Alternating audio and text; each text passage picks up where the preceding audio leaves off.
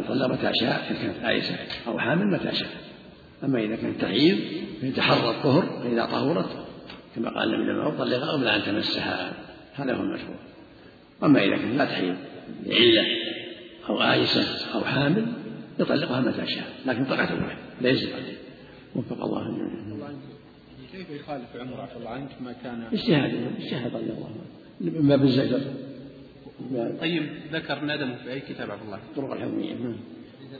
حديث أبي هريرة ثلاث حديث ثلاث جدهن جد هزلهن جد كذلك. وهو الأربعة صحيح الحاكم. الطلاق والنكاح والرجاء. هذه تقع جادة وفاسدة أما الرواية الأخرى فيها العتاق رواية ضعيفة. لكن العتاق مثلها لو قال إن هازم ما يقبل منه.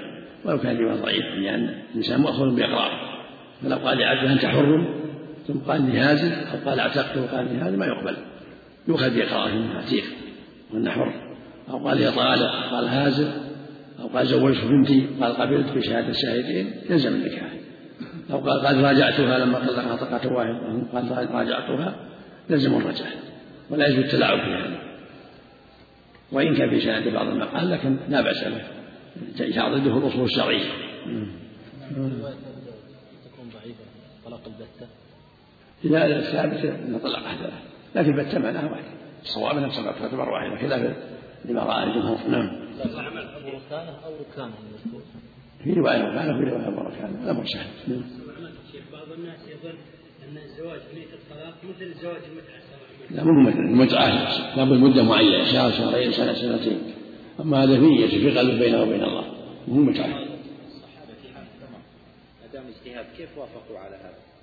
نعم. الصحابة في عهد عمر. لما أمضى الثلاث ثلاث تطبيقات. رأوا الاجتهاد اللي اللي ثبت عليه أن الله وافقه يكون رأى أن اجتهاد ولي الأمر في هذا المقام لا لا بأس أن يتبع. لعل خشي عليهم السنة في هذا. ما كل أحد يعني في السنة نعم. لو قال أنت طالق طالق طالق. إذا كان ما نوى ثلاث واحدة الثاني التأكيد والثالث التأكيد.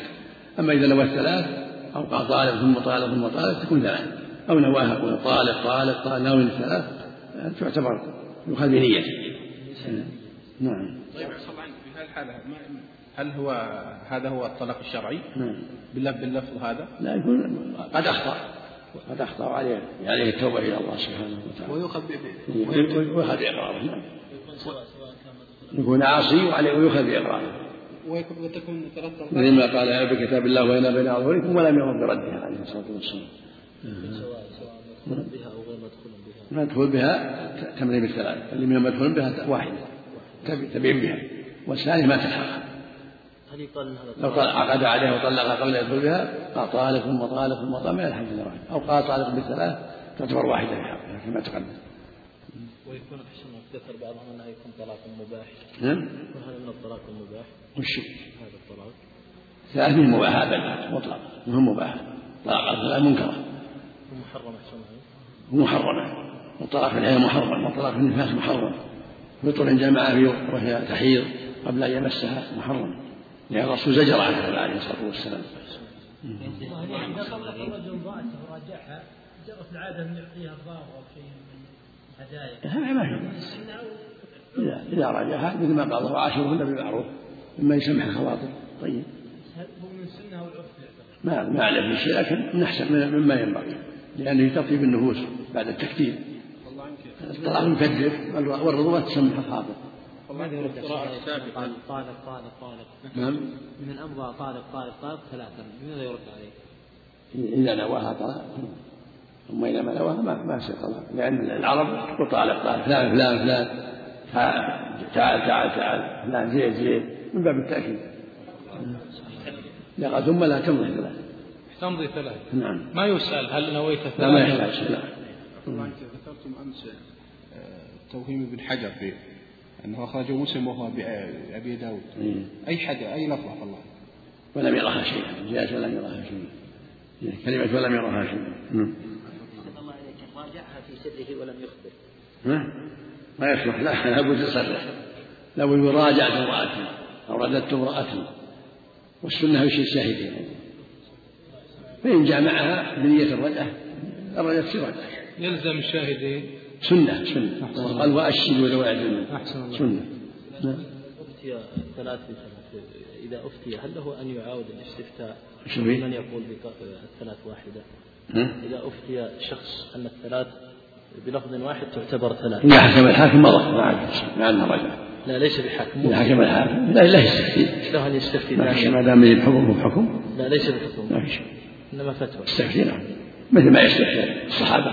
هذا يستفتي عمر ثم يستفتي ابن عباس ثم يستفتي ينظر ما ما يطمئن إليه قلبه. تتبع رخص هذا لابد ينظر ما يطمئن إليه قلبه من جهة الدليل من جهة التلاعب. لابد مما يطمئن قلبه ويزوى عنه الريبه والشرك حديث ابن عمر. يتخير من يظن أنه أقرب إلى الخير وأعلم أهل الشيء يتحرى من هو أعلم وأقرب إلى الخير؟ الراجح في حديث ابن عمر هل هو مرسل؟ نعم. الراجح في حديث ابن عمر. اي أي حديث نعم الأول حفظك الله أبغض الحلال إلى الله لا إنه متصل. متصل. أحسن الله إليك. وعن أبي هريرة رضي الله عنه عن النبي صلى الله عليه وسلم قال إن الله تعالى تجاوز عن أمتي ما حدثت به أنفسها ما تح ما حدثت به أنفسها ما لم تعلم أو تكلم. متفق عليه. وعن ابن عباس رضي الله تعالى عنهما عن النبي صلى الله عليه وسلم قال إن الله تعالى وضع عن أمتي الخطأ والنسيان وما استكرهوا عليه. رواه ابن ماجه والحاكم. وقال أبو حاتم لا يثبت. وعن ابن عباس رضي الله عنهما قال إذا حرم امرأته ليس بشيء وقال لقد كان لكم في رسول الله أسوة حسنة رواه البخاري. ولمسلم عن ابن عباس إذا حرم الرجل امرأته فهو يمين يكفرها. وعن عائشة رضي الله تعالى عنها أن ابن أن ابنة الجون لما أدخلت على رسول الله صلى الله عليه وسلم ودنا منها قالت أعوذ بالله منك فقال لقد عذت بعظيم الحقي بأهلك رواه البخاري. الحمد لله وصلى الله وسلم على رسول الله وعلى آله وأصحابه ومن اهتدى به. أما بعد هذه الأحاديث الأربعة لها تعلق بالطلاق وغيره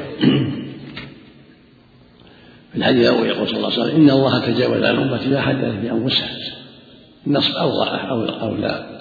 والفاعل الامه ما حدثت به يعني الأمة أنفسها. ويجوز عشر الرفع ما حدثت الأنفس لكن السياق يقتضي انها مفعول حدثت. يعني ما حدثت الأمة انفسها ما لم تعمل أو تكلم. وهذا من رحمة الله وتيسيره جل وعلا. لأن ابن آدم ضعيف. تجري عليه وساوس وخطرات. فما كان من حديث القلب والوسوسة فإنه لا يكلف به. والله قد عفى عنه سبحانه وتعالى. فإذا تحدث بطلاق أو عتق أو سب أو شتم ولم يفعل فإنه لا يؤخذ بذلك حتى يتكلم أو يفعل. ولهذا قال صلى الله عليه وسلم إن الله تجاوز عن ما حدث يوم ما لم تعمل أو تكلم فلو طلق في نفسه أو اعتق في نفسه أو سب في نفسه أو ما أشبه ذلك أو جاءت وساوس من جهة الرب أو من جهة الجنة أو من جهة النار فإن هذه كلها باطلة وعليه التعوذ بالله من الشيطان. ولهذا لما قال الصحابي يا رسول الله إن أحدنا لا يجد في نفسه ما لا ما لا أن يخر من السماء أهون عليه من ينطق به. قال تلك الوسوسة. يعني وسوسة الشيطان. بعض بعض بعض وذاك صريح الإيمان. وقال إذا وجد أحد ذلك فليقول آمنت بالله ورسوله. أعوذ بالله من الشيطان الرجيم وينتهي فإذا وجد في نفسه ما خلق الله من فعل الجنة من الحق النار أو أو ما أشبه من المقالات السيئة فإن هذا من الشيطان فليقول آمنت بالله ورسوله. آمنت بالله ورسوله. أعوذ بالله من الشيطان الرجيم ولينتهي وليستمر في عمله ويعرض عن هذه الوسائل وإذا كان طلاق أو عتاق لم يقع طلاق ولا عتاق حتى يتكلم وحديث الثاني عمي عن الخطأ والنسيان والاستكبار عليه. هذا ضعفه أبو حاتم وجماعة وصححه عبد الحق الإشبيلي وجماعة. لكن معناه صحيح. يؤيده قوله تعالى ربنا لا تؤاخذنا إن نسينا وأخطأنا. قال الله قد فعلت هذا مسلم صحيح. ويؤيده قوله تعالى من كفر بالله ما إيمان إلا من أكره وقلبه مطمئن بالإيمان. فالمكره لا شيء عليه. إذا أكره على الطلاق أو على تاب أو على دفع مال فالإكراه لا يعتبر.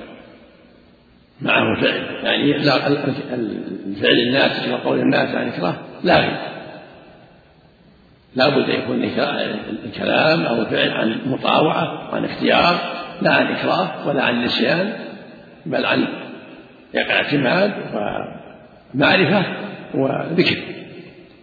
فإذا كان عن نسيان فالله قد تجاوز عنه. أو غلط أخطأ قد تجاوز الله عن ذلك. أو مكره كذلك. ولهذا قال تعالى ربنا لا تؤاخذنا إن نسينا وأخطأنا قال الله قد فعلت. والخطأ كونه يعمل شيء ما تعمده غلط منه من غير قصد. كان يريد أن يتكلم فلان فلان طاهرة قال طائر غلط لسانه ولم ولم يتعمد الطلاق غلط. أو أشبه ذلك من الكلام الذي يغلط فيه ما تعمده أو بيقول عافاك الله السب أو ما أشبه مما, قد يقع باللسان إذا علم الله من الصدق وأنه مكر وأنه غلطان لا يؤاخذ بذلك. إذا كان صادقا وهكذا إذا قال إني ناسي وهو صادق لا يؤاخذ بذلك. وهكذا إذا علم أنه مكره لا يؤاخذ بذلك. وهذا كله من عفو الله سبحانه وتعالى. الحديث الثالث كذلك عن ابن عباس التحريم عند ابن عباس ان التحريم يكون يمين مكفره وهذا محل نظر والمعروف عند الجمهور أنه ظهار مثل قول الله في سورة القسم المجادلة قد حرم الله تعالى جعله ظهارا وجعله منكرا من القول والسوء وجعل فيه الظهار عتق رقبة. والذين يظاهرون من نسائهم ثم يأوون ما قالوا فتح الرقبة من قبل أن يتمسها الآية. فالصواب أنه ظهار إذا قصد تحريمه قال زوجتي عليه حرام أو زوجتي علي حرام. قصد تحريمه مثل لو قال كظهر أمي. أما إذا كان وجه يمين بأن قال إن فعلت كذا فأنت حرام. قصد زجرها. إن فعلت هذا أو إن كلمت فلان فأنت حرام. هذا حكم حكم اليمين. أما إذا قال هي كظهر أمي أو كظهر أختي أو هي علي حرام. منجز غير معلق بشرط منع ولا حد هذا حكم حكم الظهار. هذا هو الأرجح. وللعلماء أقوال كثيرة في هذا. ذكرها ابن القيم رحمه الله في الموقعين. أما إذا صرح قال كظهر أمي أو كظهر أختي فهذا ظهار عند الجميع. أما إذا قال حرام علي أو أنت حرام علي فلهم فيها أقوال. أرجحها أنه ظهار. وقول ابن عباس انه يمين لقوله صلى الله عليه وسلم لقول الله جل وعلا يا أيها النبي لم تحرم ما حرمت حرم لم تحرم ما الله وتبتغي مرضات الازواج والله غفور بل فرض الله حلة ايمانكم فالايه ليست في الزوجة. الآية في المادة تحريم الجاريه أو في تحريم العسل فلا حجة في تحريم الزوجة. لكن لو قال لو قال جارية علي حرام؟ أو قال العسل علي حرام؟ أو قال طعامكم علي حرام؟ هذا حكم حكم اليمين على نص الآية الكريمة. أما إذا خاطب به الزوجة أنت علي حرام هو مثل قول أنت عليك ظهر أمي أو ظهر أختي. لأن معنى أنت عليك ظهر أمي يعني أنت علي حرام كظهر أمي هذا معناه أو كظهر أختي أو بطن أختي. فقول أنت عليك ظهر أمي المعنى أنت علي حرام كظهر أمي. فقوله أنت علي حرام مثل قوله أنت عليك ظهر أمي. في كفارة الظهار أما إذا علق أنت أنت علي حرام إن فعلت كذا إن كلمت فلانا أو إن خرجت من البيت فمقصوده اليمين مقصود المنع. مقصود منعها ليس مقصود الظهار منها. هذا حكم اليمين. إلا إذا صرح بالظهار قال أنت عليك ظهر أمي إن فعلت كذا هذا ظهر لأنه صريح ما يحتمل شيء آخر. والحديث الرابع حديث بنت الجوع أو بنت الجوع لما أرسلت عليه عليه الصلاة والسلام قال أعوذ بالله منك لما دنا منها. قال قد عدت بعظيم الحق بأهلك.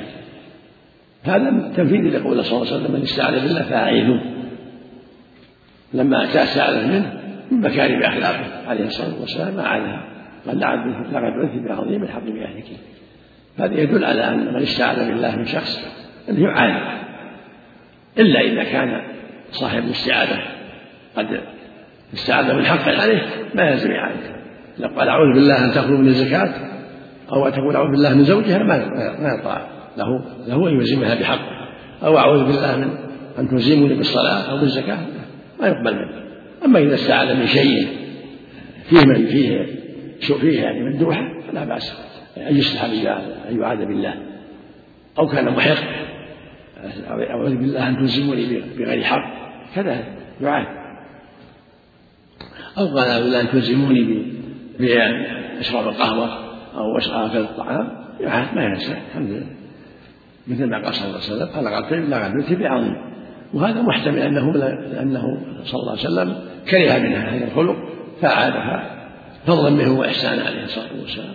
وإلا فلا يلزم وهي زوجة قد تم العقد عليها. فظاهر السياق أنها أدخلت عليه لأنها زوجة.